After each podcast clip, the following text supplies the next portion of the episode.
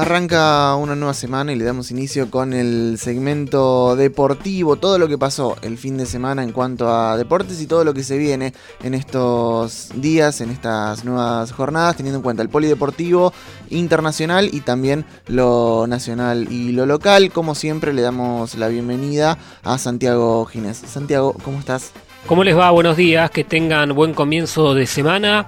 Fueron unos días muy positivos para los deportistas argentinos en las diferentes disciplinas. En el fútbol ya el sábado queda un poco atrás, pero el bahiense Lautaro Martínez pudo convertir en el 4 a 3 del Inter frente a la Fiorentina. Hoy juega otro de los bahienses que compite en Europa, estamos hablando de Rodrigo Palacio.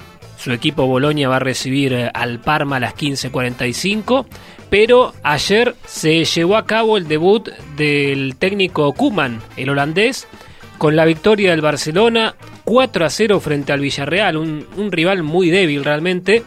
Barcelona ya en el primer tiempo le convirtió cuatro goles y el segundo prácticamente estuvo de más. Messi marcó uno de los goles de penal, un gran partido de Ansu Fati, que marcó dos de los cuatro tantos, el otro fue en contra, y un Barcelona que no cambió tanto la forma de jugar, por lo menos observando este partido.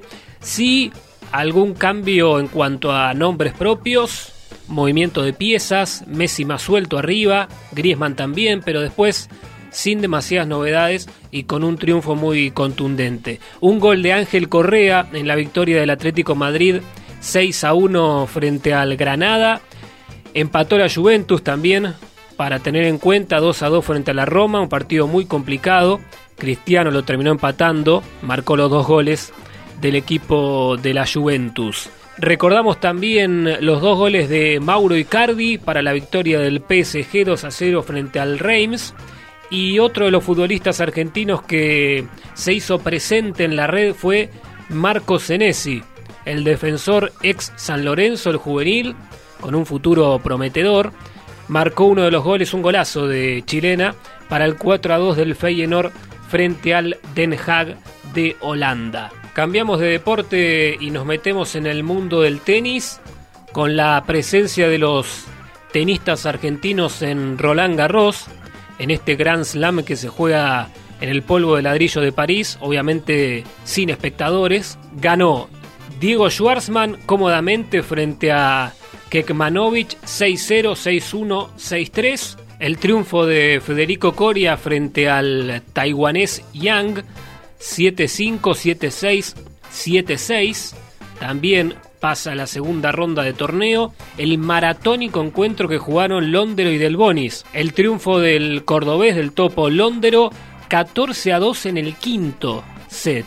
Casi 5 horas de juego para la victoria entonces del tenista cordobés. Y el triunfo importante ratificando su gran momento de la rosarina Nadia Podoroska, 6-2-6-1 frente a Minen de Bélgica y este triunfo que la deposita en la segunda instancia. Podoroska que venía de superar la etapa de clasificación ya está en la segunda ronda de Roland Garros. Coria va a enfrentar al francés Paire, duro rival, Londero se va a medir frente a Cecchinato de Italia. Schwarzman espera rival entre Moutet, francés, y Justino de Italia. Este último viene de superar la etapa de clasificación. Y Nadia Podoroska enfrentará en segunda ronda a Putin Seba de Kazajistán. En un rato completa esta primera ronda Guido Pela, el se va a enfrentar al italiano Caruso aproximadamente a las 10 de la mañana. Irá a ese partido Argentina con un buen presente en Roland Garros. El único que quedó fuera, lamentablemente, del Bonis, se enfrentó a otro argentino. Por lo tanto, las novedades obviamente son buenas para el tenis nacional. En la Fórmula 1, ya para ir cerrando, terminó puntero Valtteri Bottas quedándose con la carrera con el Gran Premio de Rusia en el Autódromo de Sochi. En el segundo lugar se ubicó Verstappen, el holandés, y tercero Hamilton, el de la escudería Mercedes entonces, para las principales posiciones del Gran Premio de Rusia. La próxima carrera será recién el 11 de octubre, faltan un par de semanas, 13 días, para la competencia que irá en Alemania, Gran Premio de Eiffel. Allí volverán a competir los pilotos más importantes del mundo. Nos reencontramos mañana. Gracias por la compañía. Una nueva semana de Copa Libertadores que estaremos señalando y recordando en cada segmento deportivo. Que tengan buen día.